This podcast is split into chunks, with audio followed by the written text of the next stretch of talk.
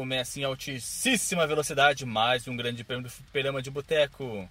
Hoje, essa noite, essa manhã, essa tarde, com entrevista, alguma coisa que nós não fazíamos fazia muito tempo. Olha só, uma coisa que não fazíamos fazia muito tempo. Que é entrevistar desenvolvedores de jogos. E olha a coincidência, um desses desenvolvedores é parte do time do Fliperama de Boteco. Será que essa pauta foi comprada? É pouca, é, a probabilidade é muito pequena. Eu acho que foi uma grande coincidência, na verdade. Relaxa, cara, é só nepotismo. Não, é, hoje vai ser que nem o Chaves vendendo churros, né, cara? O Alisson ele, ele vai perguntar e responder. Alisson, como foi fazer o jogo? Ah, sim, Alisson, obrigado por perguntar. Então, Alisson, eu gostei da sua pergunta. Você é um cara muito inteligente, Alisson. Bem, aquela cena é maravilhosa. Grande Chaves que parou de ser transmitido. Uma pena, uma pena. Vamos começar então com um apresentamento. Depois a gente faz as nossas introdutoriamentos com as historinhas e tudo mais, e questionamentos. Eu sou o Alexandre, estou aqui em Santa Catarina, Florianópolis.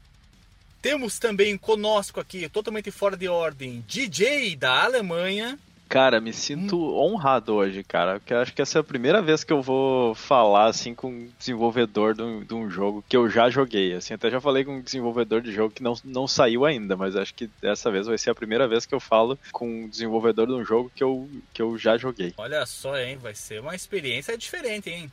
Vai, vai. Temos também aqui Marcos Melo no time dos jurados, vindo de Manaus, né? Claro. É nós, cara. E em duas horas e meia eu, eu, eu joguei Zelda, é, Shadow of the Colossus e Karuga nesse jogo aí que a gente vai falar hoje. Icaruga. É, agora eu vejo que Marcos Mello é, é realmente um mentiroso patológico. Eu quero ver qual é que é a ligação com Icaruga que ele conseguiu enxergar nesse jogo. Nós vamos Ou chegar tem o poder de, de inverter as coisas aí. Vamos chegar lá. Alisson Guedin, do Mato Grosso do Norte. Diga oi, Alisson. Oi, Alisson. Grande Alisson. Bonita voz, rapaz. Hein? Parece que tá num frigorífico aí do, do Predador 2, né? Que eles estão caçando ele lá dentro do frigorífico. Essa zoeira, esse barulho de ventilador aí, essa loucura. E trazemos, olha só, aqui uma, pela primeira vez e mais uma conversa com o desenvolvedor. Nós trazemos o Gabriel Oliveira. Diga oi, Gabriel, de onde você fala? Olá, é, eu falo aqui de Curitiba, no Paraná. Curitola, grande Curitola no Paraná. Estive uma vez aí, achei a cidade bonita, cara. Achei legal a cidade, faz muitos e muitos anos passados, como eu falo num tiro no jardim de infância. E eu gostaria de visitar. É uma cidade muito legal, cara. Fui lá na Ópera de Arame, andei com ônibus de turismo. Foi, é, foi legal, é boa, né? foi legal. Só não recomendo vir no, no, inverno se não gostar de, de frio. não, não sou, não sou uma pessoa com medo de frio, mas ah, então minha, minha, minha mulher, ela é muito friorenta, eu, tenho, eu temo por ela, temo por sua integridade física. E sobre o que que nós vamos falar hoje? Eu vou deixar a cargo até do Alisson, num, por pura coincidência, só para deixar ele falar sobre o tema, dar chance para uma outra pessoa, né? Fazer uma, um, um início diferente. O que, que é o assunto de hoje, Alisson? O assunto de hoje é joguinhos. Joguinhos. Como fazer joguinhos? Isso, o assunto de hoje, na verdade, é, é sobre o jogo Eternal Hope, que é um jogo onde eu tive o prazer de participar como compositor das trilhas do jogo. Compositor das trilhas. Você é o cara que dá aquela emoção lá no fundo da alma da gente jogando o jogo, Alisson. Ajudo, né? Não é só eu que faço, é trabalho de todo mundo em conjunto, né? Ah, olha a falsa humildade aí. Deixa as pessoas te elogiarem, Alisson. Mas é que se não tiver um trabalho bem feito, tipo do Gabriel, para implementar o, o, os áudios e da arte junto com, com, com tudo que foi programado, não, não vai ser um jogo, então não vai deixar as pessoas. Alisson, é... eu, eu tenho impressão, eu tenho impressão que o, tudo que o Gabriel fez foi pegar a, a música que tu compôs com tanto ardor e colocar numa timeline. Só isso, cara. Não tem muito segredo, acho que é o que ele fez. Se fosse assim. eu realmente ficaria bem feliz se fosse só isso.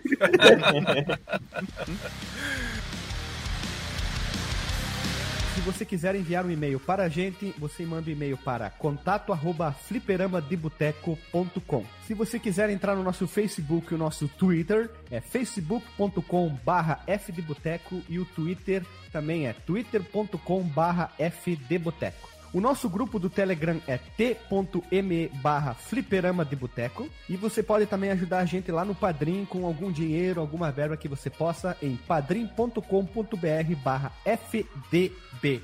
E roda a vinheta.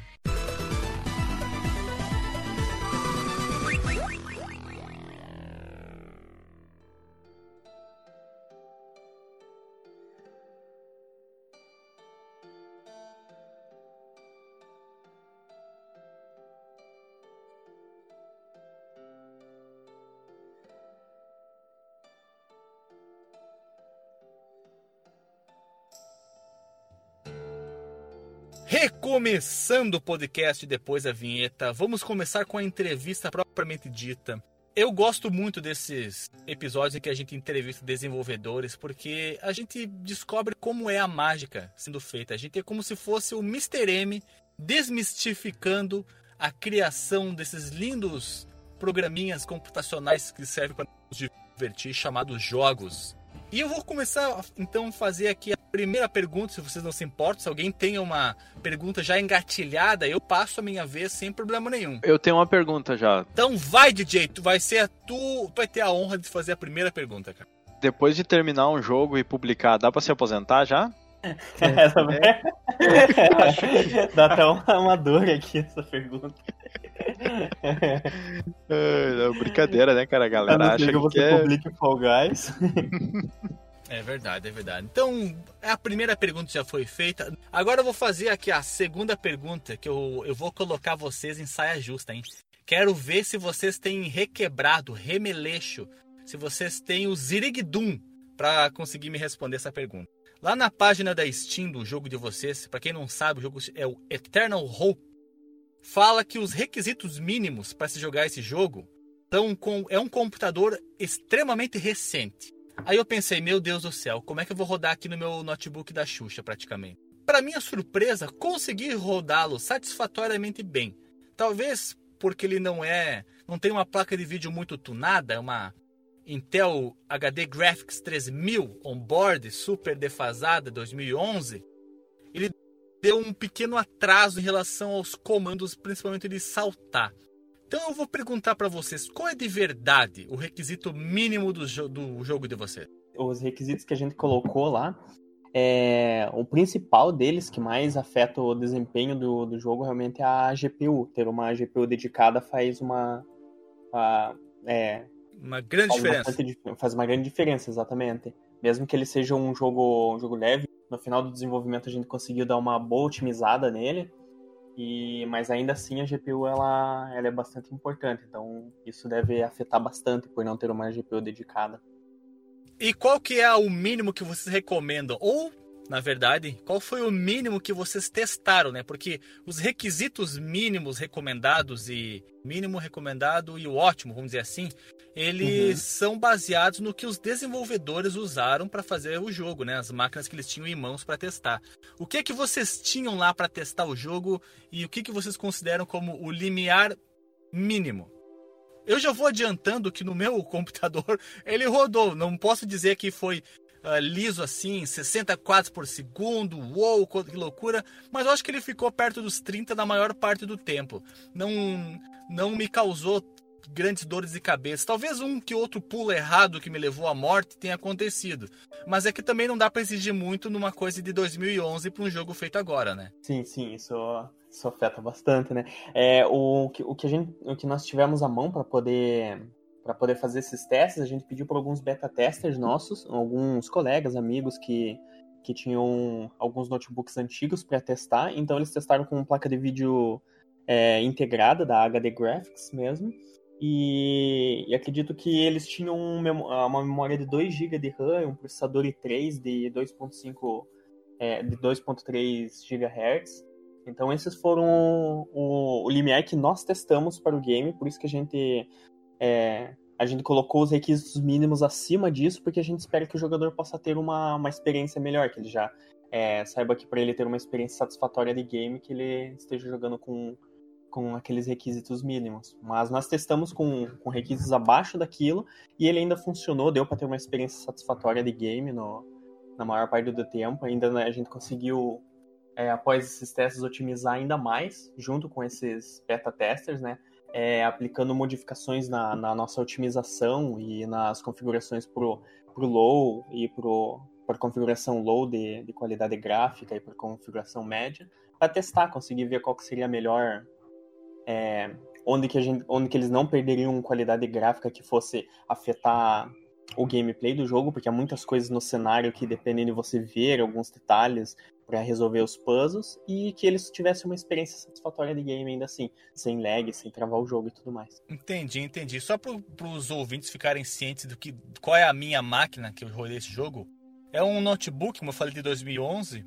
É um i7 de segunda geração, tá, gente? É o 2500, 2600. O meu é um é um baseado no é, é no 2600, né, do de desktop, tem quatro núcleos e oito threads. Tenho bastante memória porque o Audacity ele fica melhor quando tem mais memória e o navegador de internet também, então eu dei uma tunada na memória. E como eu falei, o meu vídeo um, um HD 3000, né? Um Intel HD Graphics 3000, que ele é para os jogos de hoje ele sofre bastante. Mas como esse jogo é 2D, como eu falei, ele aguentou 20 quadros por segundo, 30, 15. Às vezes deu um slowdownzinho assim, mas não morri por causa disso, tá? Então eu acredito que se você tiver um HD 4000, que é o vídeo onboard das da terceira geração dos processadores Core, né, o Core i3 de, de, terceira geração, i5, i7, você vai se dar melhor do que eu nesse jogo. Mas eu mesmo lá no, no na nota de rodapé no, no, nos recomendados, acredito, o jogo se manteve legal. No mínimo aceitável, vamos dizer assim, né? Como é que foi a experiência de vocês no, em relação ao, ao fluir do jogo? O Marcos Melo, por exemplo. Cara, eu. O meu é até inferior ao teu, velho, e rodou ok. Ele só deu umas travadinhas assim, pouca coisa, por exemplo, quando realmente tinha muita coisa na tela. Tipo, em algumas ceninhas e tal, mas, mas rodou tranquilo. E é um i3, eu esqueci até qual é a geração, velho, pra te falar a verdade. Eu tenho esse, esse PC velhinho aqui desde 2015, eu acho, que eu comprei. Eu comprei até de um, de um amigo, é, tava, tava semi-novo e tal, e é o que eu uso, assim, para as coisas referentes, inclusive, ao podcast mesmo, né? E rodou tranquilo e tal. Antes disso, ele deu uma. Ele deu uma. Eu testei a demo, né? Com, quando o Alisson pediu pra gente testar. E tava difícil, cara. Tava bem complicado, o pulo não, não ia, o, o, o, principalmente o pulo, né? Tu tinha falado do pulo, né? Uhum. É, tava difícil a resposta e tal, e dessa vez foi, foi, fluiu bem, cara. Deu para jogar, eu terminei uma vez e eu cheguei quase no final pela segunda vez também. Quando tu tava com dúvida em algumas partes, falei, cara, eu vou dar uma olhada aqui, vou jogar um pouco pra ver se eu chego até onde o Alexandre tá, tá travado.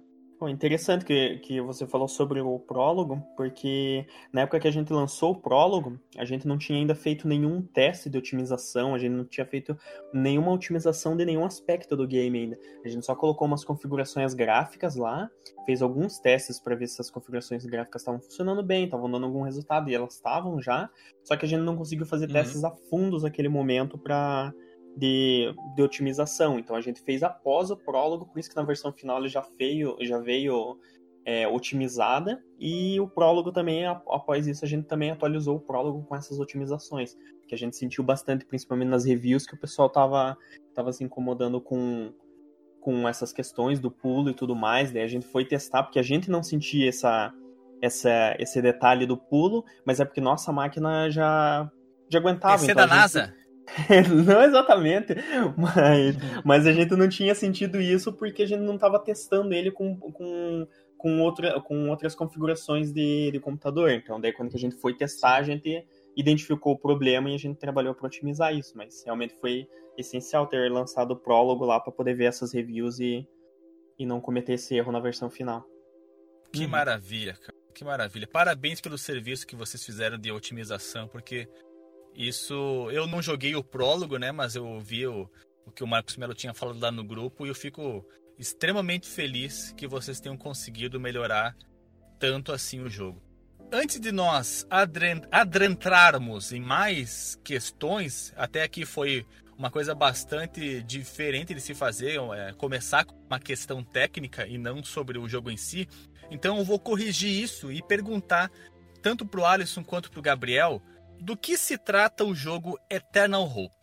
O Eternal Hope é um adventure game 2D em que você controla um personagem chamado Tibi, em que ele está à busca da alma da sua amada. Nesse jogo você tem um poder em que te permite ir no mundo espiritual e, é, e voltar para o mundo físico, para dessa forma você procurar pela, pelas partes da alma da, da amada que foram espalhadas pelo mundo. Nesse jogo a gente explora bastante questões de puzzles com esse, com esse poder porque você não pode ficar com ele por, por um tempo prolongado.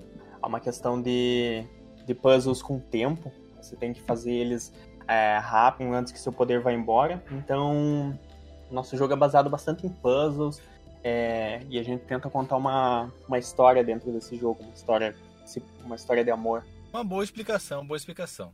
E, e, é triste, né, cara? Pô, maré, mareja os olhos em, em vários momentos do jogo aí. Já, já de cara, já, já começa assim, tu já fica caralho.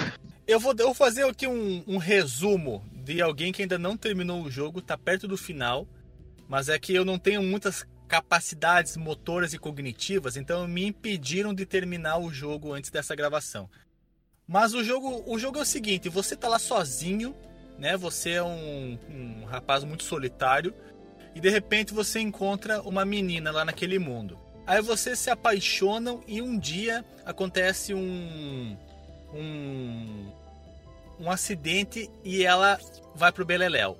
E você tem você recebe a visita de um ser espírito de um outro mundo, ser espiritual, o guardião de almas, que ele diz para você que se você recuperar o, os fragmentos da, da alma dela, você vai ter ela de volta e ele vai ter os poderes de volta que quando ela morreu, alguma coisa aconteceu e ele ficou sem os poderes. Então ele dá para você uma máscara e que quando você aperta um, um, botão no seu controle, você tem alguns segundos que você consegue ver o mundo espiritual que está por trás do mundo físico. E é isso que ele explicou de alguns puzzles.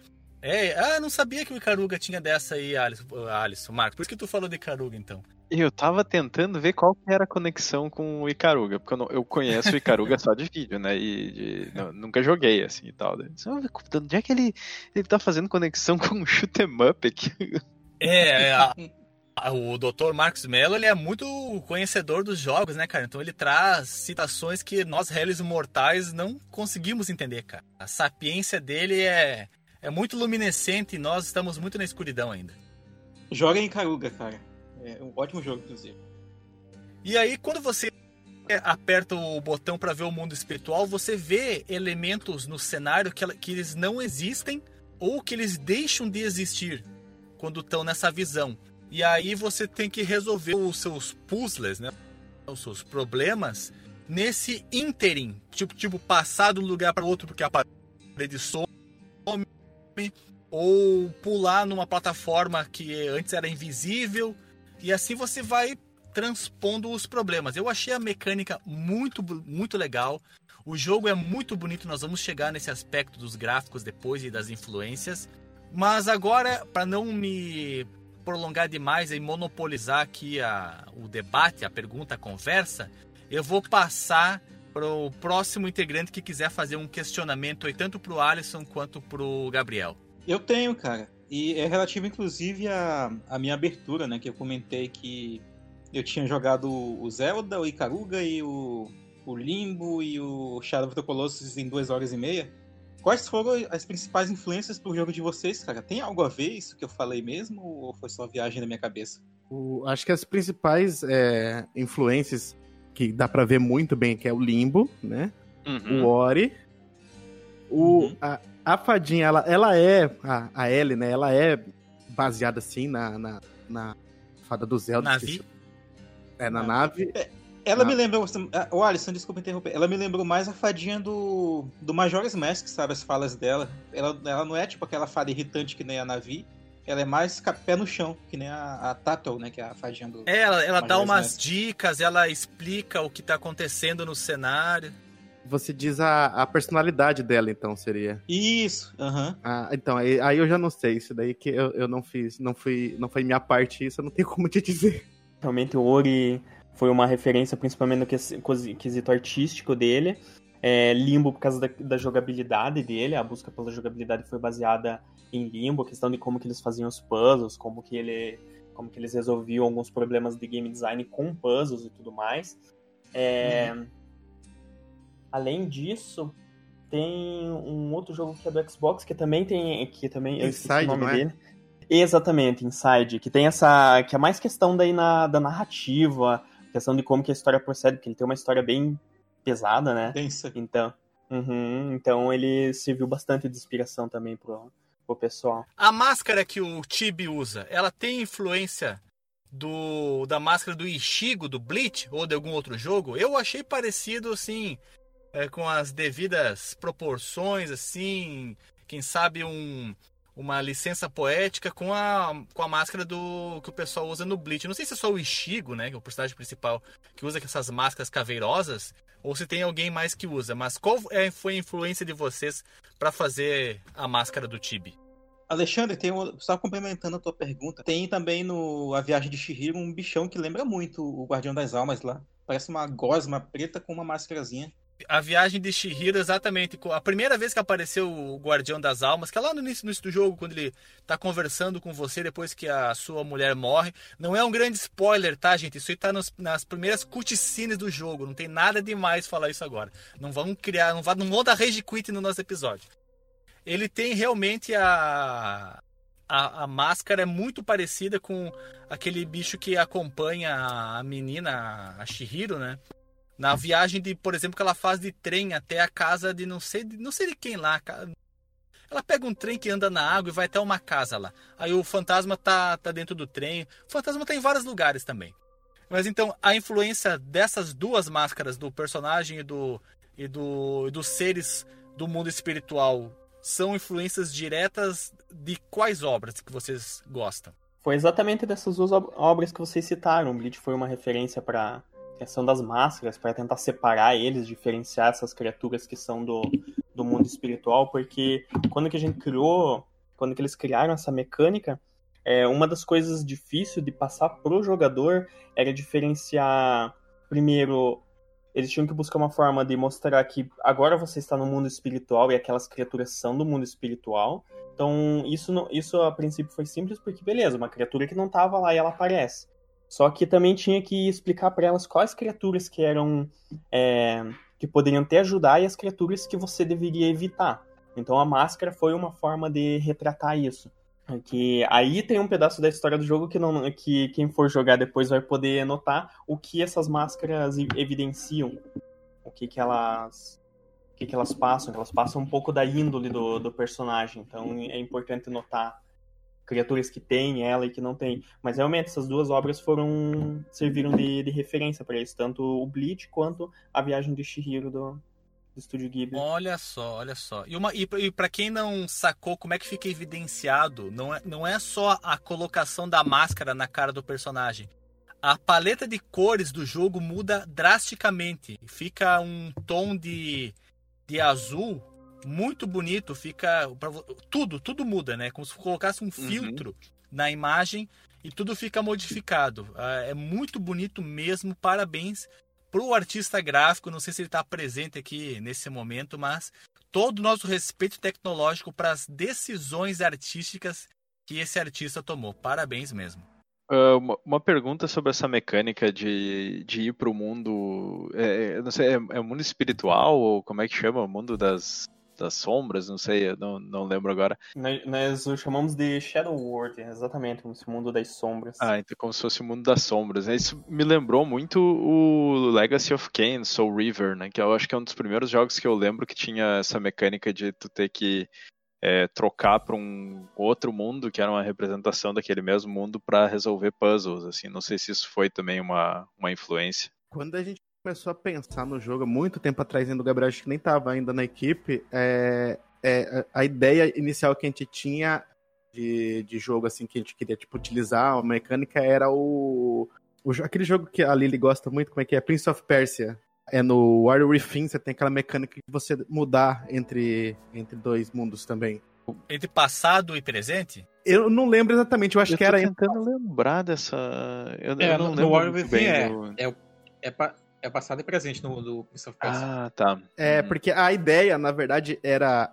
Do, do, do Shadow World inicialmente era você ir pra um outro mundo onde as coisas estavam diferentes mesmo, entendeu? Uhum. Aí inicialmente, é, a primeira coisa que a gente pensou foi nesse jogo. Aí depois ah, foi tendo pesquisa e tal, buscando mais outros jogos e buscando outras referências também pra fazer esse Vocês sistema. queriam fazer uma coisa tipo Constantine, que ele vai pro mundo dos mortos, que é bem diferente do mundo dos vivos, é isso? Mais ou menos, era como se fosse mesmo essa ideia de, você, de dois mundos, sabe? É, isso é uma mecânica até, até comum, né? Se a gente for parar pra pensar, né? Tu pega, sei lá, o A Link to the Past, né? Do, do próprio Zelda, que, que tem né, uma mecânica parecida. Verdade. Tem o, o Guacamelee também, tem, tem algo parecido, que é de 2014, eu acho, 13. E Sabe quem mais tem? jogos, né? Ah. Sonic CD, você vai pro passado e pro futuro. É verdade, é verdade, cara. É verdade. Sonic CD, boa- ótima referência, inclusive. E aí o que varia é, é como que o jogo usa aquilo a favor da sua narrativa, né? Eu achei fenomenal. Você tem poucos segundos pra fazer o que você precisa fazer usando a visão além do alcance do mundo das sombras, cara. Isso eu achei legal também.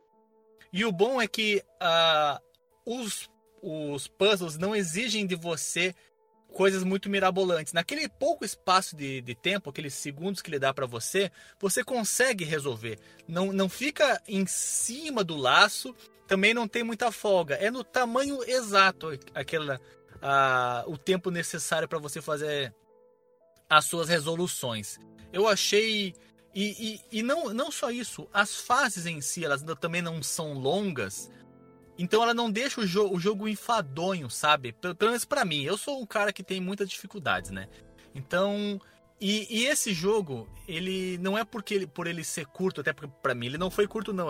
ainda não acabou, tô com 6 horas e meia. Eu vi ali que tem uns, uns detonados na, na internet com uma hora e meia. Mas, ah, mas eu não acredito, não. Aquilo ali é a segunda jogada, com o cara indo fazendo tudo É certinho. speedrun, é speedrun. É, é o speedrun. Ali é speedrun de uma hora e meia. Pra mim não serve, pra mim não serve, não dá. E aí eu tenho uma outra pergunta em relação à, à questão artística do jogo. Se vocês não tiverem uma outra questão em relação a essa, a essa da jogabilidade do, de troca de mundos e alguma outra coisa assim, aí eu faço essa questão agora. Ah, tinha. O Marcos Mello ele tinha falado do Shadow of the Colossus, né? Talvez ele pu- pudesse explicar um pouco a, a relação. Eu vi um pouco também disso, assim. né, da- Eu vi na arquitetura do jogo. Eu vi na arquitetura do jogo, principalmente na última fase, que é a décima primeira. E quem sabe nessa questão de trazer a amada de volta à vida. É isso, Marcos? Foi-? Tu encontrou Foi sobre isso que eu falei. E, e na narrativa e na questão de quando veio, não, não só de trazer a amada de volta, mas que vem uma entidade, né, pra te propor, assim, fazer uma coisa pra trazer ela de volta e aí tu já fica com. Ah, Já fica faz com um o pé atrás, acordo assim, com né? você, né? Exatamente, faz um acordo. Uhum. Os Dormens, né, fazem um acordo com você lá no Shadow of the Colossus e aqui é, ali é o o bicho galhudo com a máscara da, do fantasma da Shihiro. Mas a minha questão em relação à, arte, tomara que vocês possam me responder, eu cheguei a um certo momento pa- parar o jogo e contar quantas camadas existiam. Eu contei sete camadas de elementos gráficos. Eu fiquei embasbacado, sinceramente, sete camadas. Desde a que fica a vegetação ou as pedras que ficam mais próximas a você, até o último nível do Parallax. São, foram sete camadas de elementos gráficos. Quem foi Cara, eu- o responsável pela por essa decisão de estilo gráfico? Quem foi o artista? Como é que foi o processo? Como é- de- desde o começo, vocês acharam que vocês já começaram assim no- com o pé direito pensando assim ou foi evoluindo até chegar nesse ponto bonitesco que é o jogo? Não, então, é, a- essa ideia ela foi evoluindo ao longo do tempo. A ideia, o Alpha do, do game, que é bem antigo, ele era totalmente diferente do que, do que o Eternal Hope é hoje. O Eternal Hope ele passou por diversas refatorações ao longo do tempo, principalmente na questão artística. A questão artística e a questão de jogabilidade foram os que mais foram afetados. a primeira ideia do jogo ele nem envolvia sistema de física. O jogo não tinha física em si, então os puzzles não, não eram baseados, por exemplo, com a velocidade que o personagem cai no cai num lugar ou a força que uma pedra bate em alguma coisa para quebrar e assim por diante. Então não tinha esses tipos de, de puzzles, essas questões eram bem limitadas.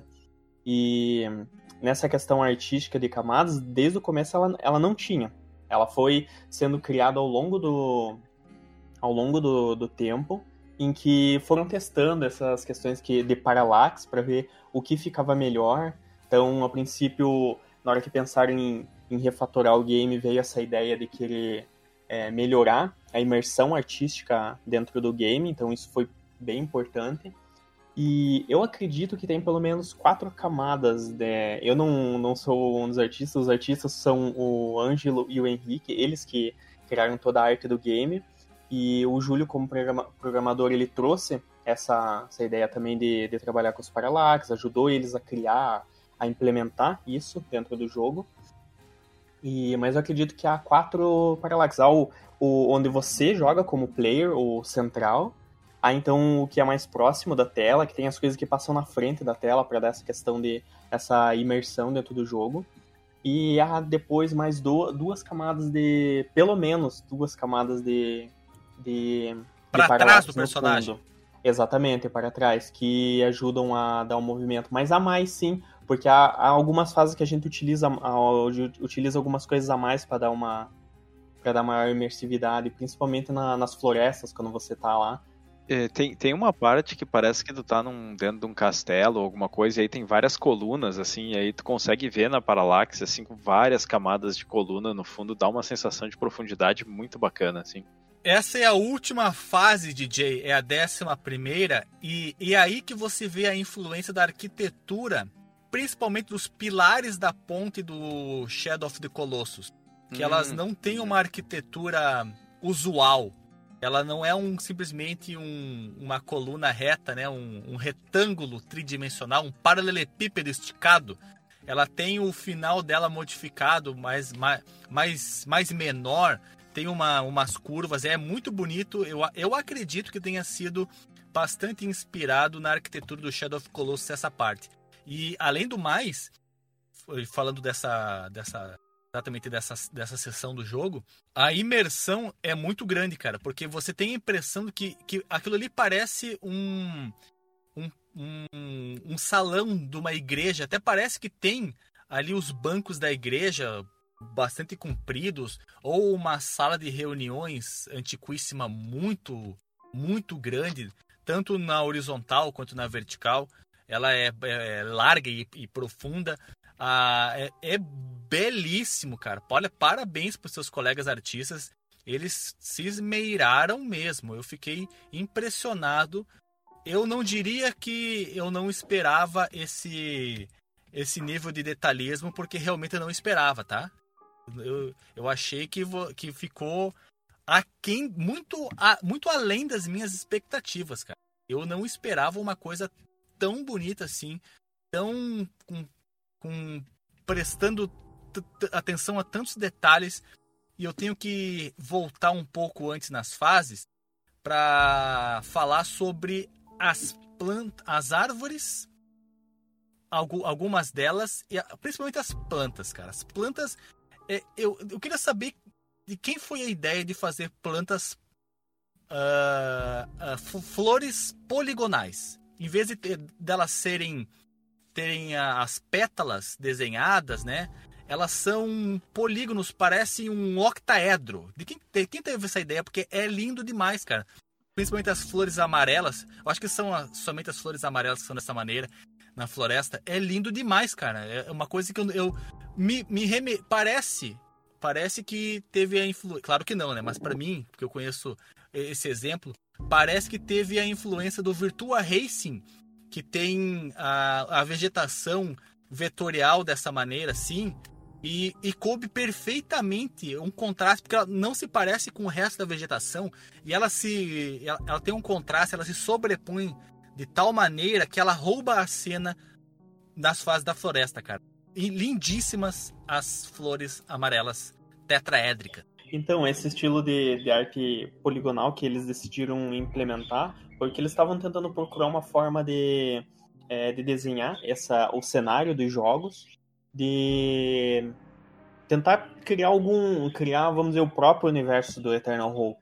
Então, essa foi a forma que, ele, que eles encontraram, que encontraram para poder dar essa é, essa forma única pro jogo, sabe? Esse estilo artístico único do jogo. Tem em outros jogos, só que a combinação que é feita da silhueta preto, preto e branco, aí o, o colorido do, do cenário e tudo mais, é, é tudo isso daí para criar o que é único no jogo. Quantas referências para isso aí eu já não consigo dizer, que é uma realmente uma pergunta bem específica para o pessoal. Ah, eu sou assim, cara, eu vou fundo mesmo, cara. Eu vou fundo, eu não quero saber. É, esse, esse estilo de arte poligonal 2D me lembrou Another World, né? Que é um dos primeiros jogos a, a ser feito assim com polígonos em, em 2D. É verdade, é verdade, DJ. Bem lembrado, olha só. Quem sabe esse jogo seja um amálgama inconsciente de tudo que já veio antes do mundo, cara. Pensa sobre isso. pois é, toda hora a gente puxa uma referência, né? ah, lembrando que também tem, tem árvores, né? Que, se, que são renderizadas dessa maneira, né? Árvores com copas poligonais tetraédricas, lindas, lindas demais. Outra coisa muito bonita são os animais na floresta, cara. Tem uns animais que eu, eu até pensei que eles pudessem de alguma maneira aparecer mais pra frente no jogo, ou te ajudando, ou te atrapalhando. Que, por exemplo, tem um alce. É um alce que dá, é aquele animal, é um alce, é uma É um alce. Aquele animal é um alce ele fica te encarando lá no fundo, cara. Eu fiquei pensando, não só ele. me assusta. Não, não, não só tá ele, de- exatamente. Esse bicho, é, esse bicho não tá de graça aí, cara. Alguma coisa tem. Não pode estar só fazendo o cenário, cara. Tem, tem alguma coisa acontecendo. Quem sabe eu ainda seja surpreendido com a presença de algum desses animais mais pra frente. Mas eu vi que tem uma estátua do Alce na 11 primeira fase, que é como se fosse um animal venerado, assim como também tinha estátuas de anjos. Eu achei bastante interessante o terem colocado isso no jogo. Mas eu tô aqui falando, fazendo um monólogo, eu vou deixar os meus colegas fazerem outras perguntas, senão eu vou embora sozinho. Cara, sobre, sobre a produção do jogo, então vocês falaram lá no começo do jogo e tal, qu- quando que começou a, a produção desse jogo? Eu, o Ângelo e o, e o Henrique, gente- nós fomos convidados por uma outra pessoa, um, um programador, que ele já tinha programado um jogo que é o Quink. Que ele, é, ele era essa pegada de meio escuro e tal, assim, musiquinha mais simplesinha, mais, é, de- mais uma musiquinha de background e tal. Só que esse cara simplesmente sumiu, esse, esse programador. Aí o, o Henrique chegou pra mim, que eu já tinha feito um monte de música e eles já tinham feito algumas artes. Chegou pra mim e falou assim: "Cara, vamos fazer nós e deixa ele pra lá". Aí a gente começou a correr atrás de, de programador, daí foi a segunda etapa do jogo, que foi quando a gente fez o, o, o apply lá pro Xbox One, tudo. E, e aí o programador que tava com a gente na época, ele. Eu não, eu não sei muito bem o que aconteceu. Eu sei que ele tinha montado um escritório e tinha acabado de lançar um jogo que tava dando muito certo. Eu acho que ele pegou e foi focar nesse jogo. Eu já não sei aí porque eu não, eu não convivi nessa, nessa parte do, do, do projeto com o, com o pessoal lá em Curitiba, né? Porque eu trabalho remoto. Uhum. E depois teve a terceira fase, que foi a fase decisiva, que o jogo realmente começou a sair, que foi quando entrou o Júlio na programação e o Gabriel. Júlio na na gaita? o Júlio na gaita. Foi o Júlio na programação e o Gabriel na parte de na parte sonora e implementação sonora. Daí foi quando o jogo realmente começou a ir mais pra frente, sim, porque a gente tava estagnado, porque é, a gente conseguia fazer a nossa parte, mas o, o- o restante que a gente não conseguia fazer, a gente não tava. A gente tava indo muito lento, né? Uhum. Mas eu, eu acho que tu, tu chegou a falar em que ano que começou 2015. o... Desculpa, eu esqueci de falar. Ah, 2015. 2015. Nossa, Isso. né, cara? Leva, leva tempo pra, pra terminar um jogo, né, cara? Se você, vocês acreditam que se tivessem começado ele e não tivessem tido contratempos, falta de disso ou daquilo, em quanto tempo vocês fariam ele? Dois anos, por exemplo? Três anos? Eu não sei nem se ele seria desse jeito, porque ele é assim por conta da, do, do- da equipe final mesmo.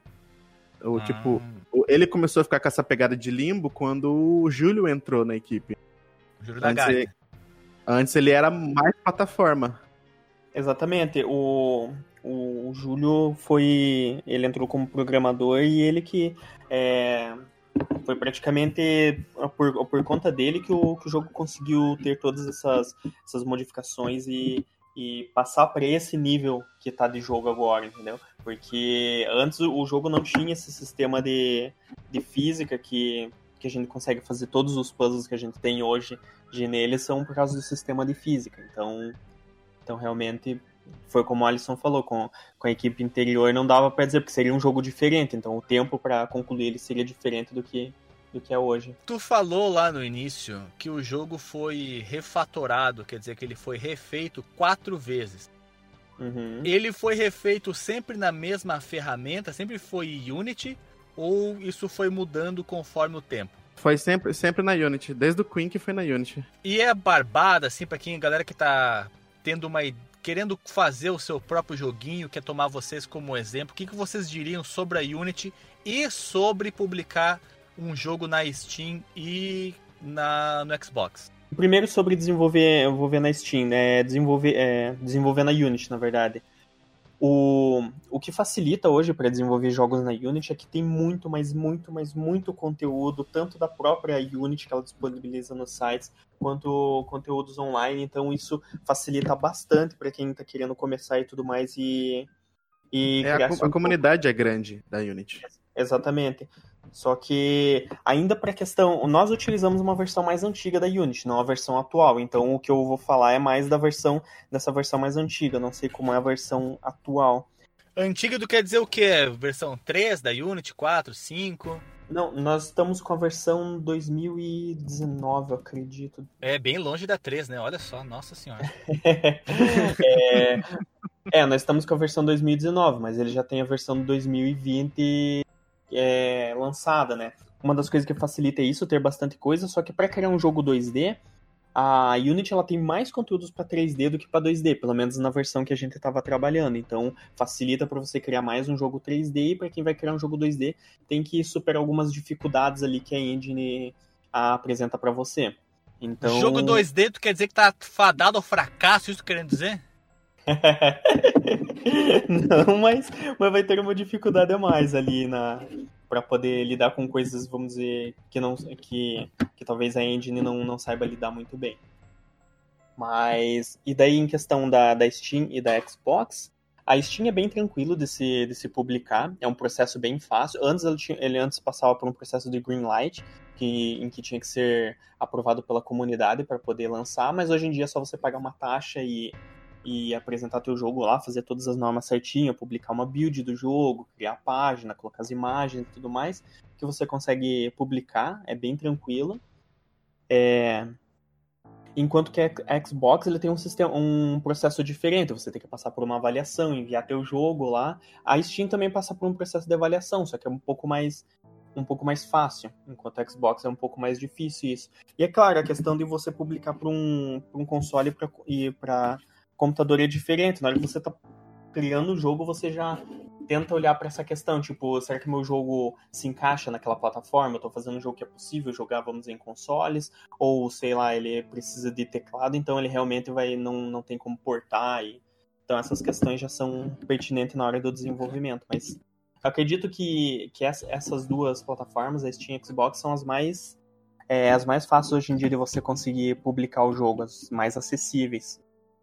Algumas outras uh, plataformas, tipo PlayStation, por exemplo, eles têm um sistema um pouco mais burocrático para você conseguir. É, e vocês vão tentar publicar também em outras plataformas, além do Xbox e do Steam? Nós temos planos, sim, para tentar, tentar portar eles para outras plataformas, principalmente para, para o Switch. Mas, por enquanto, a gente está se focando na, na plataforma do Xbox, para assim que a gente conseguir lançar, a gente verificar quais é, para onde que a gente vai em seguida? Qual seria a, plata seria a plataforma mais provável da gente lançar em seguida? Tem previsão para a galera do Mil Grau aí? A gente não tem uma, uma, data exata, mas a gente pode, pode confirmar que a gente está trabalhando no, no, Atualmente a gente está trabalhando somente nisso. E é com, uma, com alguns detalhes a mais que, que a gente consegue colocar no jogo, mas a gente está trabalhando nisso atualmente, mas não tem como dar nenhuma previsão exata ainda. Ou previsão de quando seria. Entendi. E o pessoal da Microsoft, vocês já tiveram alguma questão técnica que tiveram que chamar o suporte do, do da Microsoft, suporte do Xbox para ajudar vocês em alguma questão do jogo? Mas a questão não exatamente do jogo, mas da portabilidade, porque quando que você vai portar para outra plataforma, tem diversos detalhezinhos que você tem que que teu jogo tem que seguir para você conseguir portar. A Steam normalmente você precisa estar com o jogo rodando lá e funcionando e que seja uma build para computador. Só que quando você faz uma build para console, ele tem outro, outros detalhes, eles têm que seguir as normas de que aquela, de que aquela plataforma te, te indica. Por exemplo, se você está uh, colocando para jogos da, da nova geração, você tem que é, confirmar para eles se eles utilizam alguma da, das ferramentas que, aquele, que aquela plataforma utiliza, como esse novo esse novo console da Xbox ele está trazendo um monte de features novas, daí você tem que indicar, eu vou utilizar aquela feature, ou nós não utilizamos nenhuma das features, assim por diante. Essa, essa é a parte que eu digo que é buro, burocrática, assim, que leva um tempinho, você tem que olhar detalhadamente, ver, tipo, poxa, legal, o nosso jogo, por exemplo, o Switch, por exemplo, ele tem o touch. Ah, no nosso jogo a gente consegue jogar com touch também, então beleza, a gente vai utilizar essa feature também pro Switch, daí você tem que, tem que passar por todos os processos, fazer essas modificações no jogo. É interessante, mas é um processo demoradinho.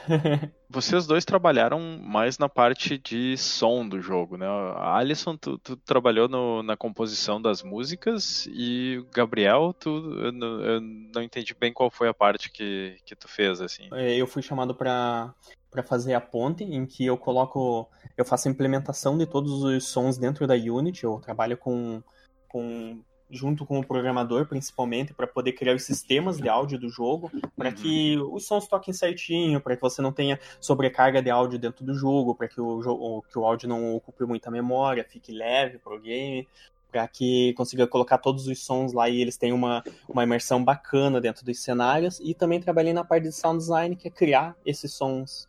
Eu tenho, eu tenho uma dúvida, cara, em relação a essa parte do, do, do sons de fundo, sons de efeito. Como é que é feito, cara? Por exemplo, o som de uma pedra se quebrando, ele é muito realista. Ele é uma coisa assim impressionante. Tu gravou uma pedra caindo no chão? Como é que é isso aí, cara? É, tem diversas formas para chegar nesse nessa nesse nessa no resultado final. A maior parte que a maior parte dos sound designs utilizam é a partir de bancos a gente utiliza bancos de sons que outros, uh, outros sound designers ou gravadores de som, sound design records, eles eles gravam, eles têm estúdio de Foley, eles vão lá e gravam em alta qualidade o som, diversos sons de pedras batendo isso e aquilo, para que depois eles vendem esses pacotes para que a gente compra e a partir desses pacotes a gente cria o som que exatamente aquele jogo precisa, porque tipo, mesmo que eu pegue qualquer um, qualquer pedra, vamos dizer, para gravar, ela ainda não vai se encaixar direito naquele cenário. Então, muitas vezes a gente tem que é, tem que fazer edição. Na verdade, na verdade, a gente sempre tem que fazer edição no, nos sons para que eles se encaixem perfeitamente naquele cenário, naquele ponto, com aquela pedra. Tipo, se a pedra é pequenininha, se ela é grande, se ela está indo muito rápido para bater. Então, todos esses detalhes têm que ser levados em conta para ficar bem. Eu fiquei crível. realmente impressionado com os efeitos sonoros, porque tem caixote quebrando, tem pedra se esmigalhando, tem é, po, uh, portas, portas se abrindo não, mas tem coisas sendo puxadas, tem água, tem coisas caindo na água, tem os relâmpagos no céu, tem um som de vento, é uma, assim, uma miríade, é uma pletora de efeitos altamente imersivos que eu fiquei, eu fico pensando, isso aí, como é que se cria um negócio desses? O cara faz um microfone na rua gravando o som das coisas, o cara cria um sintetizador. Faz com a boca, né? Que louco. É, faz com a boca. vou falar que tem alguns sons ali no Eterno Hope que foi feito com a boca. Por exemplo, tipo, o grito do, do, do, do, do troll lá foi feito com a boca. Alguém gritou e não foi modificado. Pode, cara. Não pode. Não mas pode. É, sobre isso, Alisson, deixa eu perguntar, cara. O, a voz do, do, do Tibi lá é a tua voz, Alisson? Não. Não, é a minha. ah, tá. Tem, tem o, o, o, os penadinhos lá, eu esqueci como é que chama os penadinhos, os lunens, lumens. Ah, aquele lá é, é Umbra? Isso, Umbra. E, eles têm um som, rapaz do céu.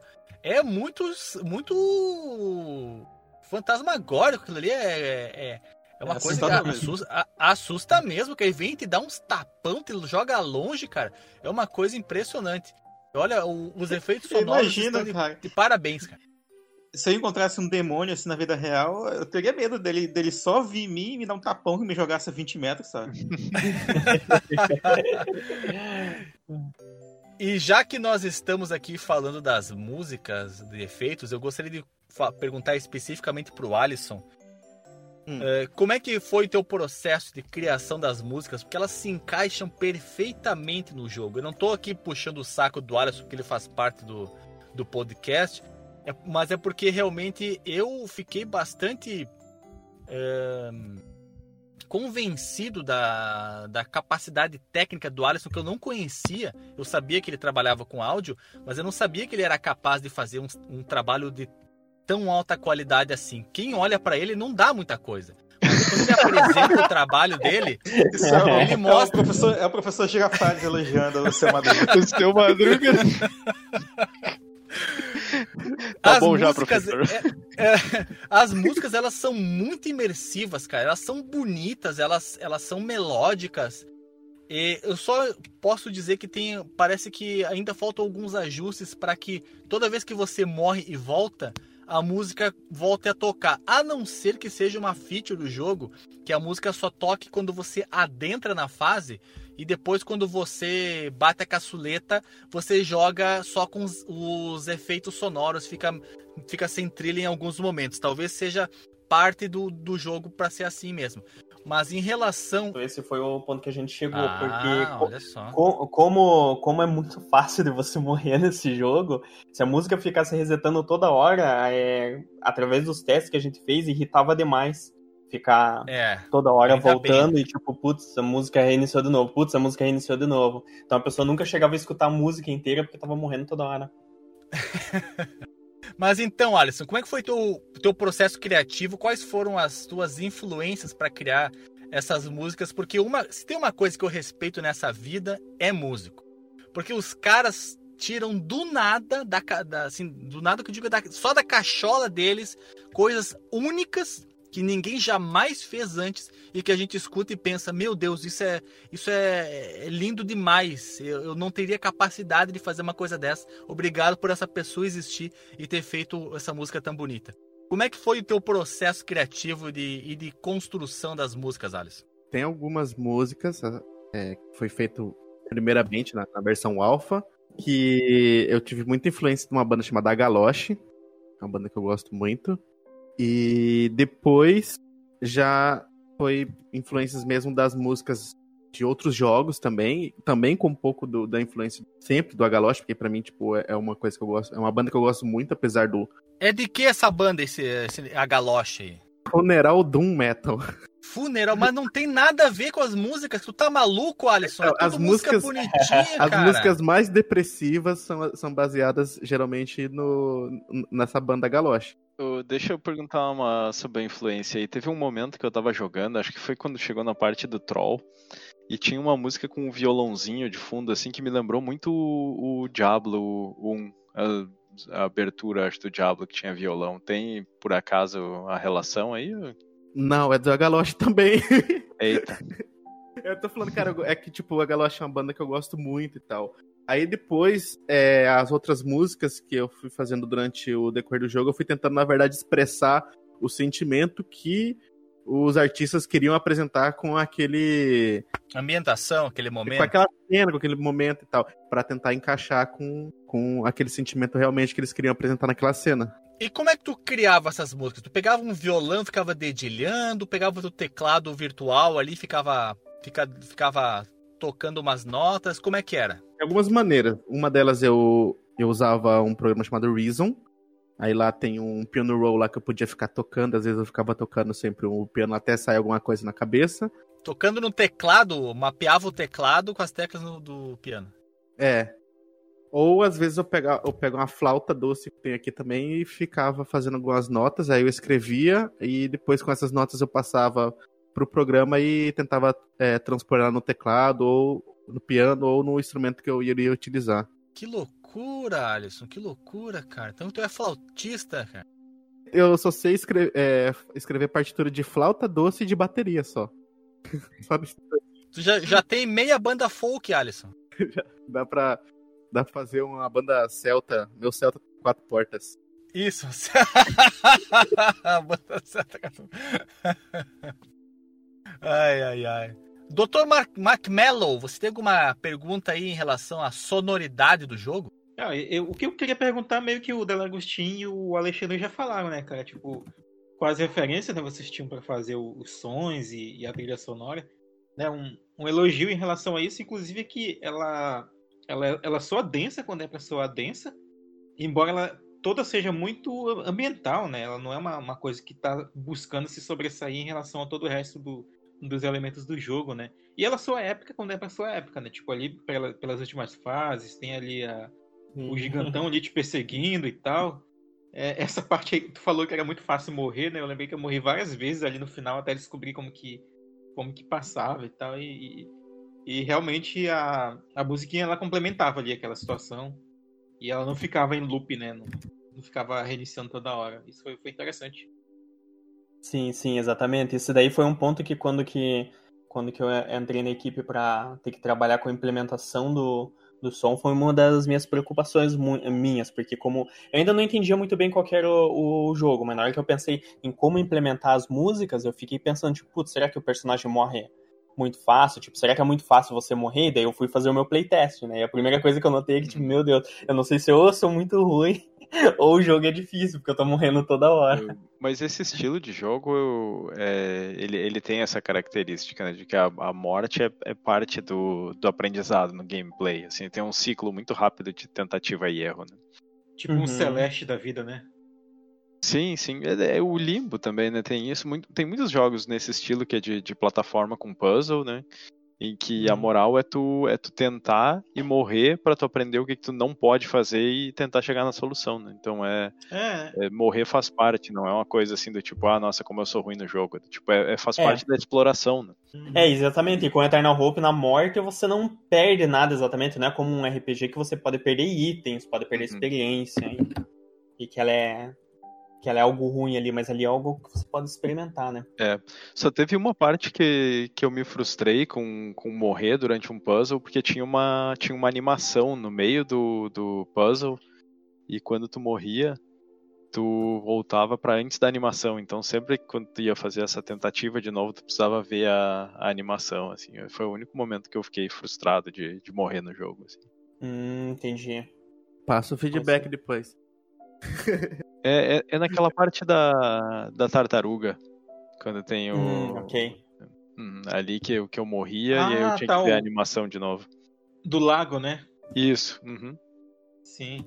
Agora eu vou fazer uma pergunta fugindo das questões de criação e afins, que é a, a, em relação à percepção.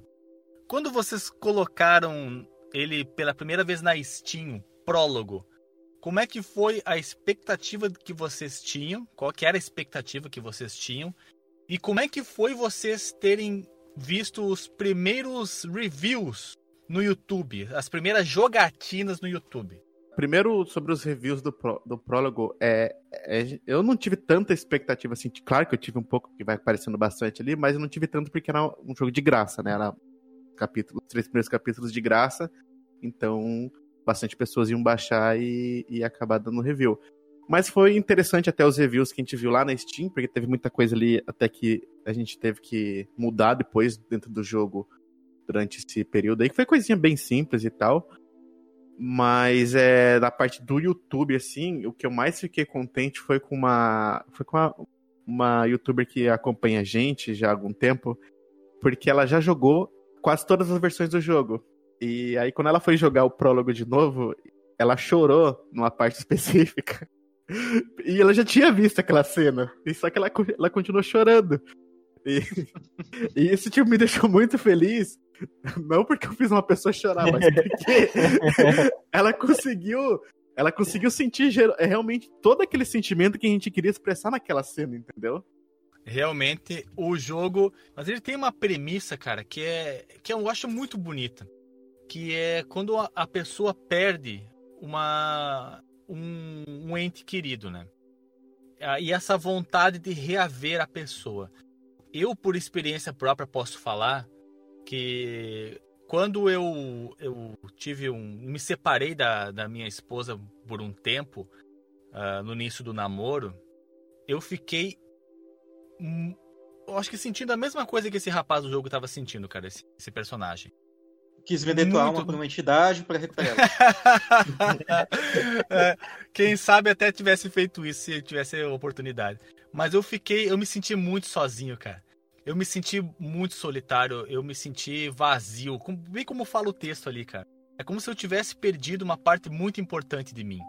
Eu, eu, eu entrei, eu, eu entrei num, num, num período de depressão bastante acentuado porque ela é uma pessoa muito importante na minha vida e eu não consigo me ver de forma alguma seguindo a minha vida sem ela.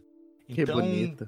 Quando então quando uh, o, o jogo tra, tra, tratou desse tema, cara, eu me identifiquei sobremaneira com ele. Eu, eu acredito que muito do, do sucesso que esse jogo está tendo de reviews é por causa disso, cara, porque trata de uma questão universal da, a, da ausência da pessoa que você gosta, ainda mais da forma como foi no jogo, que era totalmente inesperada, foi um, um acidente.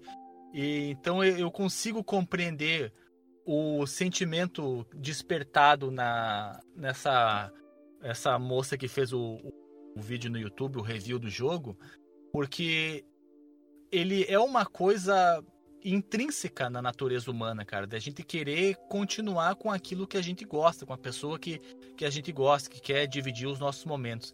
Então eu não ficaria surpreso se encontrasse mais pessoas com essa mesma expressão sentimental que ela teve. Inclusive, teve um outro review que eu vi de um rapaz que também se emocionou bastante em vários momentos do jogo, cara. Então, não é uma coisa de se admirar se você for encontrar outros exemplos de pessoas se emocionando dessa maneira.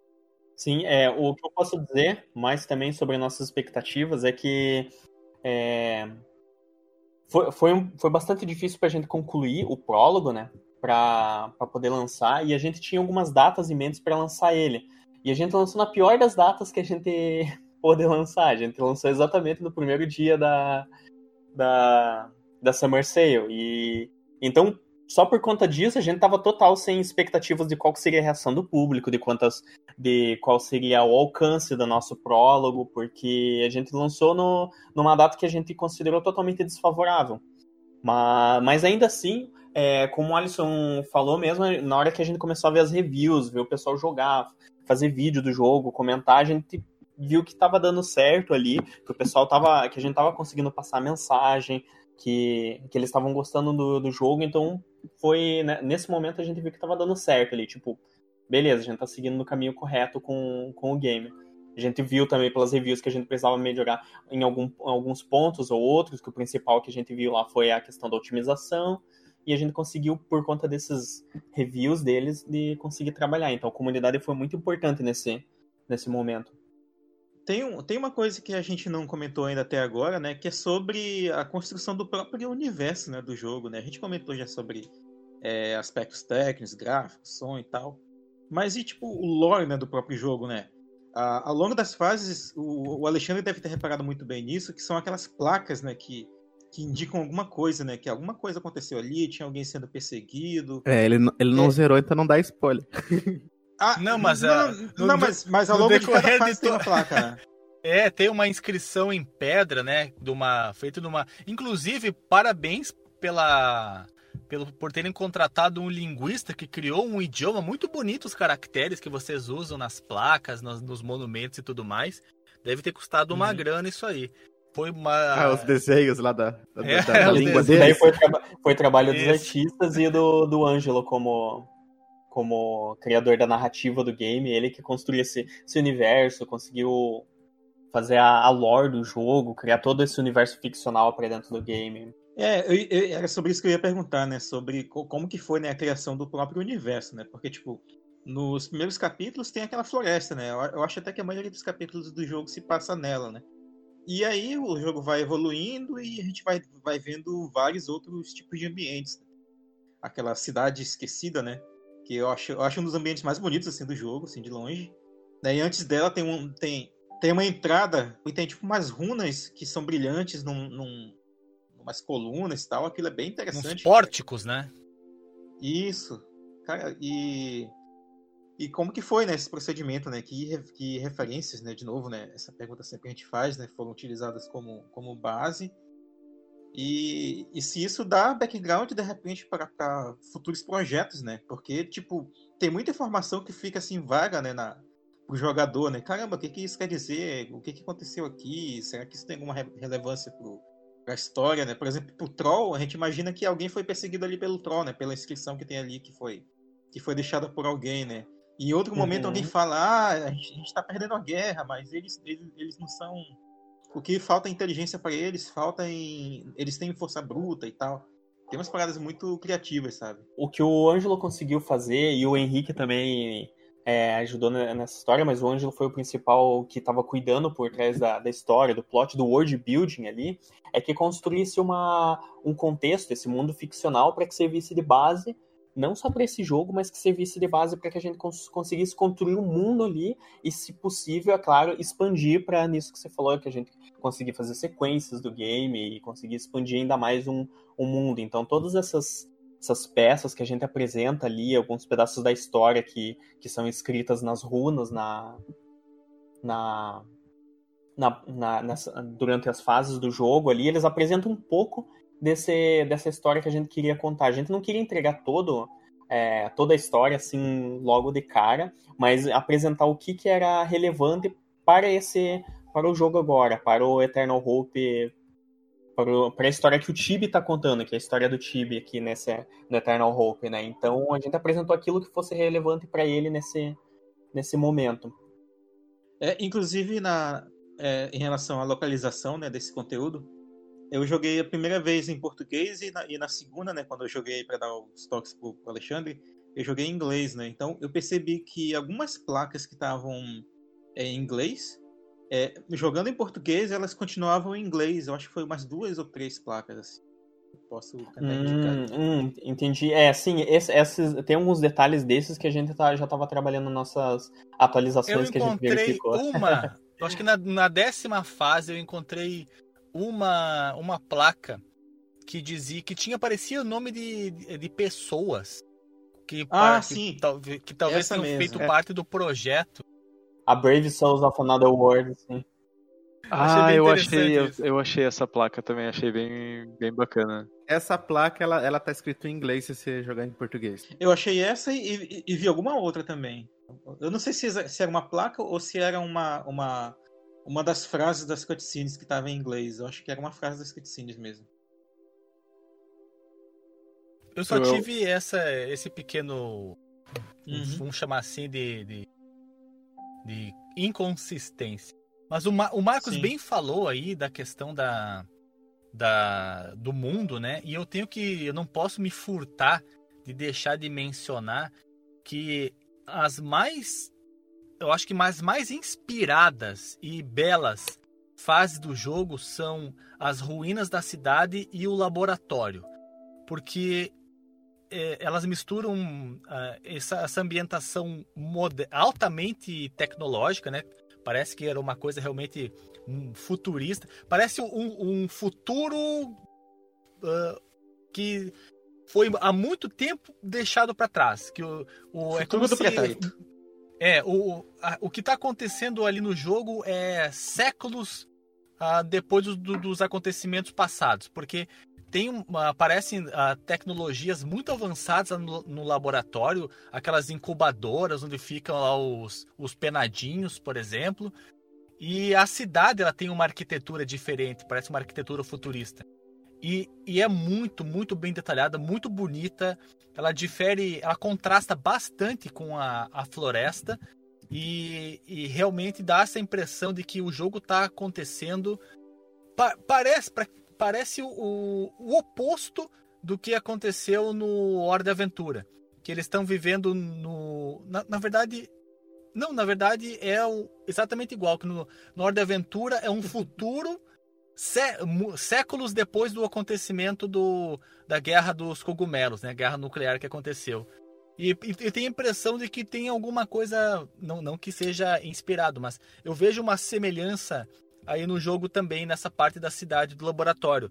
Elas são ruínas avançadas e o resto tomado pela mata, entendeu? Como se tivessem passado centenas de anos e o jogo está acontecendo nessa ambientação. Eu achei essas partes inspiradíssimas, muito oh, quebram a, a, a a- imersão eh, de silvícola que você estava tendo e você passa a ter uma, uma, uma imersão ruidosa, ruinosa de, de, de ruínas, né? Eu achei um, um, um- muito bem muito bem trazido, uma olha uma pitada de genialidade aí. Me lembra, sabe o que, Alexandre? Ao, ao... Vocês devem ter jogado o Undertale, né? O jogo ali de, de 2015, né? Um RPG, RPG entre aspas, né? Que ele tem esse, esse universo assim, né? Tem onde tu vê que ele é nitidamente dividido, dividido em trechos. E, e cada trecho ele tem uma, uma, uma ambientaçãozinha ali e tal, mas tem uma predominância, por exemplo, de alguns elementos, né? Ali, a partir da, da, da entrada da Cidade Esquecida, né? Tu vê uma floresta que, que tá morta, né? Umas árvores secas, aí depois tem um campo com umas runas, depois tem a própria cidade, depois tem a entrada ali do Templo das Sombras e tal. E tu vê que vai ficando uma, uma, uma predominância de roxo, sabe? Mas que em nenhum momento incomoda, sabe? Eu achei isso bem legal. É verdade, Marcos Melo, você comentou muito bem. Nós saímos da floresta com um tom, um tema monotemático nas cores, basicamente, e fomos pro para esse ambiente urbano esquecido em que tem essas cores quentes que ficam muito bonitas no contraste. Nessa questão artística, realmente o- os artistas eles tentaram dar um, uma, Plus uma a mais. específica para cada um desses mundos e também na parte da tanto da as músicas elas tentam refletir isso e o áudio do jogo a ambiência dos sons também tentam dar essa imersão em cada um desses mundos deles para que você realmente consiga sentir a, mais dentro de, de cada um deles a, uma imersão maior então foi Aí, e tem o vento, né? Esqueceu de falar do vento, né? Das fases. É, na Forgotten City, por exemplo, que é, que é esse terceiro mundo que você visita, ele é um mundo que é situado no, no céu, por isso que você pega um elevador ao final da, da floresta, da floresta. Uhum. As trevas pra olha subir nele. aí, É, é Rapture City? É, é Rapture ao contrário, né? é verdade. Olha, bem lembrado, cara. Eu não tinha me dado conta que você pega um, um elevador, olha só, a gente sai direto do, da jogatina e vem pra fazer a gravação e algumas coisas não dão tempo de assentar na memória, né? Nada que uma boa noite de sono não resolvesse. Que você pega um, ele- um- um elevador e você vai lá pra cidade e tem uma, uma ventania que você tem que usar o seu cachecol pra brincar de, de parapente, paraglider, né, cara? Que o É, Alexandre ficou preso demais. duas horas. É, teve, teve uma, uma, uma- um momento de burrice minha ali inacreditável, inexplicável. Mas eu, eu achei interessantíssimo, porque você tem, tem dois botões, três botões, né?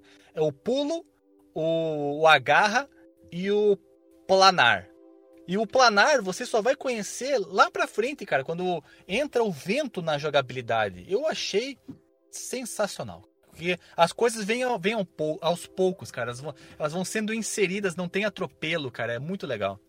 É, esse ali eu só senti falta de alguma coisa que justificasse tu ganhar a habilidade, assim, né? Porque não, não tem uma. é, eu, eu acho que. Eu, eu não, então não testei usar antes. Não, mas, te- tá, tá explicado lá. Aperte B para planar, cara. Tá- Não tem nada que. Já era. Sim, né? Mas, tu, mas aí, tipo, tu, tu, não, tu não podia usar essa habilidade antes, né? Ou, ou pelo Porque menos. não tinha sei se- vento, DJ. Não tinha Não, vento, então, cara. a- Ah, mas É Tinha apenas porque ele não tinha- vento. não tinha tido a necessidade mesmo pra, pra utilizar. Então foi. Tipo, se não, se não precisa utilizar ainda, então você não vai usar. sim, Ali você mas- começa a usar. Mas eu tenho que ser justo, tenho que ser justo. Depois que a- você faz a parte ali da da cidade no céu, vo- você fica permanentemente com a capacidade de voar com o seu cachecol. Então, o DJ tá, tá, tá meio certo e eu tô meio errado em dizer que, que, que depois que você adquire essa habilidade, você pode utilizar a qualquer momento. E, e, normalmente precisa, né? Mesmo depois de, de, ter que usar por causa do vento, tu acaba tendo que usar para saltar é, gaps maiores, esse tipo de coisa. Não, às vezes não é que precisa, às vezes você usa também para ficar mais fácil o jogo.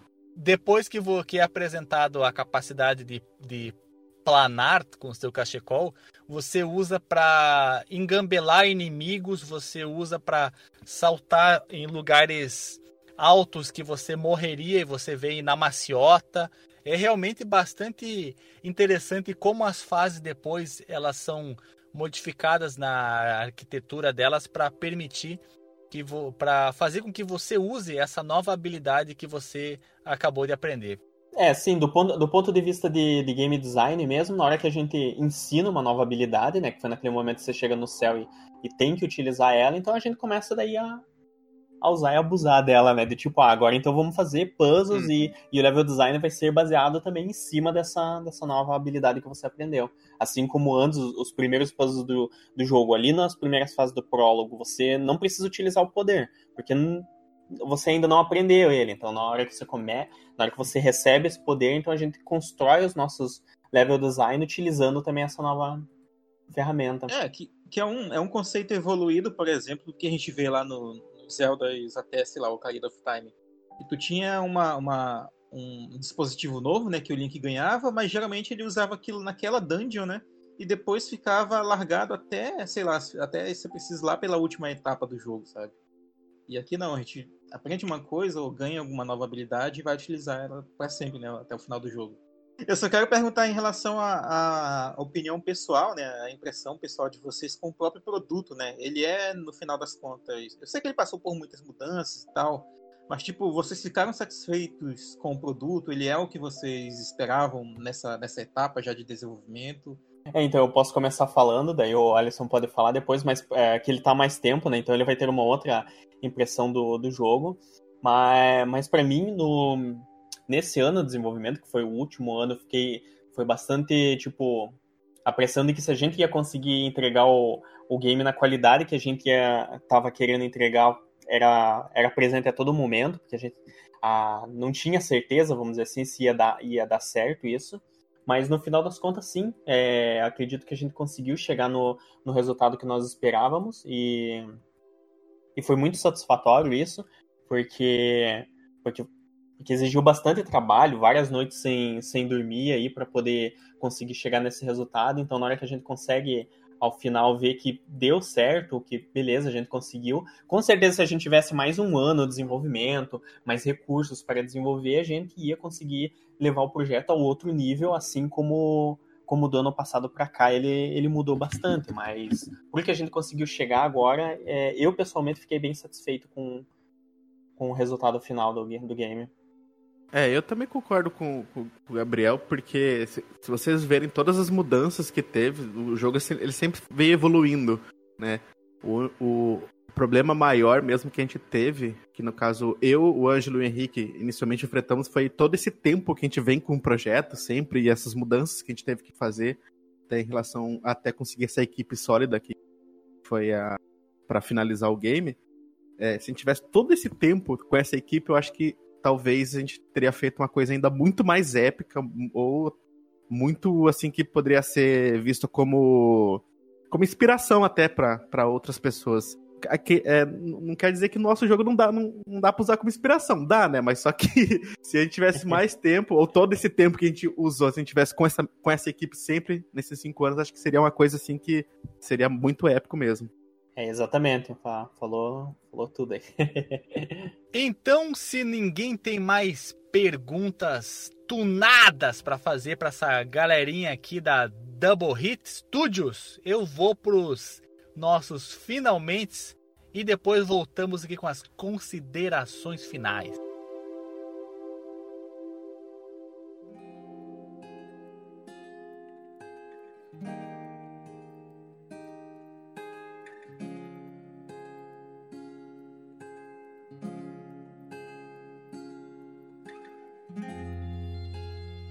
Considerações finais chegando. Vamos começar com ele que começou aqui o, o podcast depois de mim.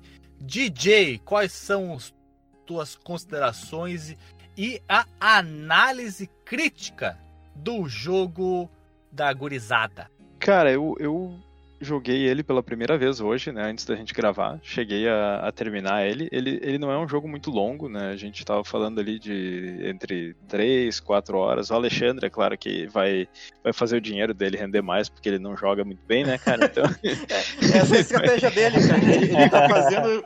O Alexandre tá fazendo render o investimento, cara. É só isso. Exatamente. Então, mas uh... mantenha ainda a hashtag, porra, Alexandre. Ele fazia isso mais vezes, terminar mais jogos. Sim. Uh, mas assim, eu não acho que seja que o fato dele ser curto seja um defeito. Na verdade, hoje em dia eu tenho muito apreço por jogos assim que não levam muito tempo para terminar, que é uma experiência mais é, fechadinha, assim, porque tem, tem jogos que a, abusam do tempo da pessoa, né, cara? O, ele é um jogo muito bom, cara. Eu, eu achei o, o gráfico dele é, é excelente, assim, a parte artística é muito bacana. O som, o pessoal tá de parabéns, assim, a música é muito boa, os efeitos sonoros eu achei bem bacana, assim, a, a imersão é muito bacana, assim. Ele, ele, ele aproveitou bem dessas influências que a gente comentou, assim, né? E, e, eu tô pensando até em jogar ele de novo, assim, porque a gente tava falando, assim, e tem, tem muitas coisas que vocês falaram que eu já não. que, que não, não ficou fixado, assim, na, na minha mente, assim. Então acho que vale a pena jogar de novo, até porque eu acho que vai ter muitas é, muitos detalhes, assim, muitas nuances assim que a gente vai reparar, especialmente no, na parte do design gráfico, assim, na parte do background e tal, tem que ele é bem assim, então eu, eu recomendo, cara, eu acho bacana, assim, eu não sei que nota que eu daria para ele, assim, de, sei lá, vamos dizer aí um, um 4,5 de 5. 0 a 8 em escala logarítmica. Ah, cara, de, de...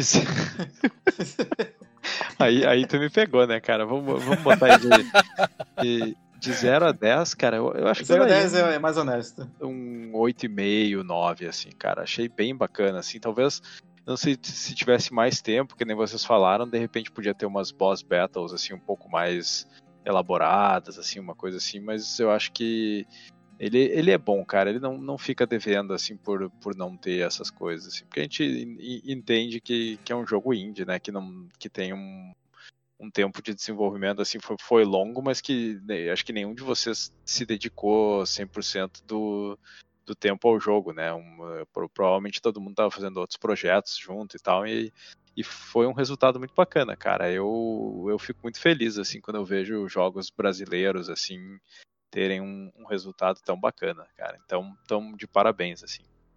É muito, muito bom. Doutor McMellow, você é o próximo. Cara, eu quero começar logo com a, a, minha possível nota aqui da avaliação que o Alisson pediu que a gente desse, né? Acho que um 9 tá, tá, tá bom, cara. É um jogo excelente, eu gostei muito, assim, da, da, da experiência pelo tempo, né, principalmente, né, uma coisa que o Delagostin comentou que eu, eu, tenho prezado muito, assim, recentemente, nos últimos anos, é o é, é pela durabilidade de um jogo, né, quando ele toma muito do, do meu tempo, eu, eu, começo a eu dropo muito, eu tenho, eu tenho abandonado muitos jogos, assim, pela duração, né, e às vezes depois de um tempo que eu vou voltar para eles, tá, um exemplo desses, inclusive, é um jogo que eu gostava muito, que é o Crisis Core, né, do Final Fantasy VII, eu só fui terminar ele essa semana, cara, e eu comecei ele, adivinha quando? 2011, cara. Meu Sério, eu tinha o um save da, da, daquela época. Falei, cara, vou, vou, terminar aqui. Ainda bem que eu lembrava onde é que eu tinha parado. O que estava acontecendo e tal. Mas, enfim, voltando aqui a, ao jogo do, da, da, equipe aqui da Double Hit. É, tem uma, dura, uma, uma, duração bacana, eu gostei assim. Talvez outras pessoas que têm outra visão iriam talvez criticar exatamente por esse ponto, né? Mas é, criticadores vão sempre criticar haters gonna hate. E eu deixo a recomendação, né, claro, para as pessoas que estão ouvindo aqui o podcast, né? Não só porque o Alisson faz parte aqui da equipe, mas porque é um jogo muito bom mesmo, cara, de, de jogar. A jogabilidade melhorou bastante, né, com, com, as últimas revisões. A trilha sonora é, é, bem honesta também. E é uma nota justa aí. É, ah, tá, é claro, né? Obrigado aí pela presença do, do Gabriel, que aceitou participar, né, dessa, uhum. desse podcast. E é, a gente tá, tá por aqui, cara. Qualquer coisa, precisando aí. É nóis. Ah, não, ah, não, claro, eu, eu, eu, eu sempre faço, eu sempre faço, né, no final do podcast, algum apelo pros ouvintes, né? É, confiram, né, aí na. pelo, pelo. Tá nas, tá na plataforma. Eu ia falar, tá nas plataformas, né? Tá aí no Steam, né? Disponível para quem quiser comprar. Então, preço honestinho também. E, e vamos lá, né? Jogar joguinhos novos. Grande Marcos Melo. Olha, o Eternal Hope tem o prólogo, que não é o prólogo do céu, é o prólogo bom, né? é o prólogo do Eternal Hope. E depois, se você curtir, você vai lá e doa o seu dinheirinho para essa, essa gurizada aqui, medonha, que fez esse jogo muito bonito. Eu, como único integrante que resta aqui do podcast que não está envolvido na feitura do jogo, já vou dar aqui meu, meu parecer final e vou deixar depois que vocês dois falem o que vocês quiserem alguma outra coisa que vocês tenham esquecido, quiserem falar agora, sinta-se à vontade. Mas o meu veredito é: é um grande jogo, é um jogo gostoso, ele é muito imersivo. A, a, as músicas e os efeitos sonoros são de primeiríssima qualidade, deixam, deixam você realmente crente que você está naquele ambiente. Você fica fica bastante imerso. Essa é a, palavra que eu estava tentando achar outra, mas a melhor é essa: imerso, por causa da, da ambientação sonora que é construída. Se for se dar uma nota, eu daria uma nota. Eu vou dizer. Eu, 8,5. 8,5 tá de bom tamanho. Porque. Ele é um jogo realmente muito bom, cara. E eu acredito que um 9 seria se ele não tivesse nenhum erro. Nenhum, nenhum, nem, nem os menores. Então, para ser assim, bem bem ferrenho aqui na, na minha nota. Então, 8,5. O jogo é muito bom, muito bom, recomendo fortemente. O, o que eu relatei aqui de erro, só para ser cri-cri, né, para não dar um 9 inteiro, foi essa questão aí dos textos que às vezes eles são trazidos de uma outra língua quando você está em outra, e a questão do, do delay, né, no pulo, mas pode ser do meu notebook lento, né? Então não vou botar aqui nas costas dos desenvolvedores, dizendo que a culpa é deles. Mas na verdade, no final vou, né? Porque eu descontei isso da nota e eu quero ser um pouquinho carrasco aqui, para não ficar só na rasgação de cedo. Então é isso, gente. É um, é um jogo recomendadíssimo. Gráfico bonito, som legal. Os desafios são, são, são espertos. Alguns são simples, outros requerem que você dê uma queimadinha na mufa. Eu queimei várias vezes a minha. E se você for mais esperto, vai achar tudo mais ou menos fácil.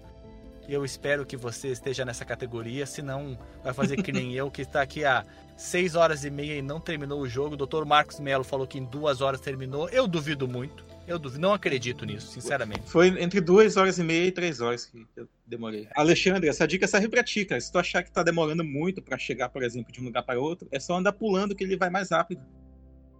É, eu vi isso também, mas eu, aí eu, ele, ele, tem. Eu ando pulando Ele sempre, tem um. aí ele tem. Por causa, eu não sei. Como eu falei, eu não sei se é por causa da minha placa de vídeo que é meio fraquinha, meio é apelido, né? Ou se é o meu, meu joystick Yongda, e ele não é de muita alta qualidade, ele acaba adicionando um delay no jogo, porque eu não joguei no teclado, joguei só no, no joystick, e pode ser que ele não seja lá grandes coisas nessa questão de resposta rápida, né? Mas isso não, não desmerece o jogo um milímetro sequer. É um jogão e merece ser jogado. Então agora eu vou passar a palavra aqui para o Alisson e para o Gabriel eles vão fazer, vão tirar um discordiar para ver quem fala primeiro e façam perguntas para nós, se se autoelogiem, façam o que vocês quiserem. Eu queria convidar, né, todo mundo aí que, que escuta o podcast para dar uma chance pro jogo. Joga ali o, o Eternal ah, tá. Hope Prólogo. Achei que, achei que ele fosse convidar a gente para um churrasco. É. Talvez se todo mundo comprar, eu convido. Aí eu vou ter dinheiro. Mas é sério. É... Galera, joga aí, vê, dá uma olhada. Ele é toda uma experiência entre o, a história, porque o jogo tá contando duas histórias. Você tá conhecendo a história do Tibia e a história daquele mundo. É, você tá vendo um, uma arte que foi criada pelo, pelos artistas. Eles tiveram todo um trabalho ali para fazer aquele produto. E também o programador teve que trabalhar muito. E nós também na parte sonora que também tivemos que trabalhar muito também para poder expressar tudo isso que a gente queria expressar e as pessoas conseguirem entender aquele sentimento. Eu tô, eu, cara, eu tô me coçando aqui para perguntar o que vocês acharam do final, mas como o Alexandre não, não zerou ainda, então Por deixa. minha culpa, o programa, o programa vai ficar perneta, né? É. E se você tá vindo aqui por outro podcast, sei lá, Ultra Combo, o pessoal do Ultra Combo tá jogando também, o pessoal do, do Jogo Velho tá jogando, tá todo mundo jogando aí, então dá essa oportunidade aí. Vamos conhecer o Eternal Hope. Eu gostaria de agradecer pelo podcast. Foi bem bacana mesmo, bem legal. Não... É, e foi um prazer conhecer vocês. É, e eu gostaria de, de também estar tá convidando o pessoal que, que tá afim de jogar. É, aproveitem o jogo aí. É, é uma experiência relativamente curta, né? relativamente, porque tem gente que leva duas horas, três horas, tem gente que leva seis horas, né? Sem querer citar nome, assim. É, quem vai editar esse cast, hein? Sou eu. Ah, tá. Tem algumas partes que vão precisar ser cortadas, tá? corta não, corta não. é, mas então eu agradeço por, pela, por esse convite aí e convido todos a estarem jogando. A quem, não, a quem tá escutando aí não conhece o Eternal Hope, procura Eternal Hope na Steam. É, ele tá com um preço bem, bem, bem baixo lá. É bem acessível de, pra jogarem, mas não é, assim... pessoal, não é a corda eterna, tá? Não é Eternal Hope de corda, é Hope de esperança, tá, gente? é, não é a corda do Mickey lá da, da, da, do, do, nosso episódio, Alexandre, lembra? a, a corda do Mickey. e para quem, e para quem não, quem quiser dar um teste no game, nós temos uma, um, o nosso prólogo, que é a versão gratuita do jogo, é uma demo do jogo gratuita na Steam. Vocês podem estar procurando por Eternal Hope Prologue e vocês podem jogar e ver se vocês curtem o jogo. Ela é a primeira parte, ele é a primeira parte da história do game que, que dá a introdução para o jogo. E se vocês se interessarem, vocês podem estar tá, uh, podem estar tá comprando o jogo completo e, e, aproveitando a experiência dele. E é isso daí. Muito obrigado. Muito obrigado pelo convite e obrigado por assistir, por escutarem. Nós é que agradecemos a disponibilidade do, do Alisson e do Gabriel para falarem sobre esse jogo em plena domingueira. Podiam estar indo no bailão, arrastar pé, mas estão aqui falando da sua obra, o Eternal Hope.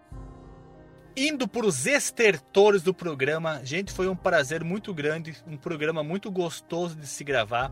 Essas entrevistas com desenvolvedores sempre são muito legais eu lembro com grande alegria, né, com grande apreço, a entrevista que nós fizemos com o, com Eduardo Suplicy, o cara da CD Projekt Red, o cara que trouxe o GOG para o Brasil. Que baita entrevista foi aquela. E essa entrevista aqui também foi muito gostosa. Não só pelo não fato do Alisson. Só uma correção. Ter... Não é Marcelo Suplicy? É, Eduardo é... Suplicy é o, é, o, é o, é o deputado. É o, é o irmão do Supla, né? Ah, desculpa, gente, foi, mas é, mas é que ele é parente, né, do, do Suplicy, primo do Supla, inclusive. Então, é Exato. a família Suplicy. Então, agradeço mais uma vez ao Alisson, ao Gabriel por terem disponibilizado o tempo de vocês, por terem falado sobre o, o, desenvolvimento do jogo, terem compartilhado com vocês essa experiência única que poucas pessoas têm a, o prazer ou o desprazer de participar, que é o desenvolvimento de um jogo. Eu espero que tenha sido prazerosa essa experiência para vocês, porque para nós foi prazeroso entrevistá-los. Então, se ninguém tem mais nada para se manifestar, o tribunal vai encerrar esse julgamento.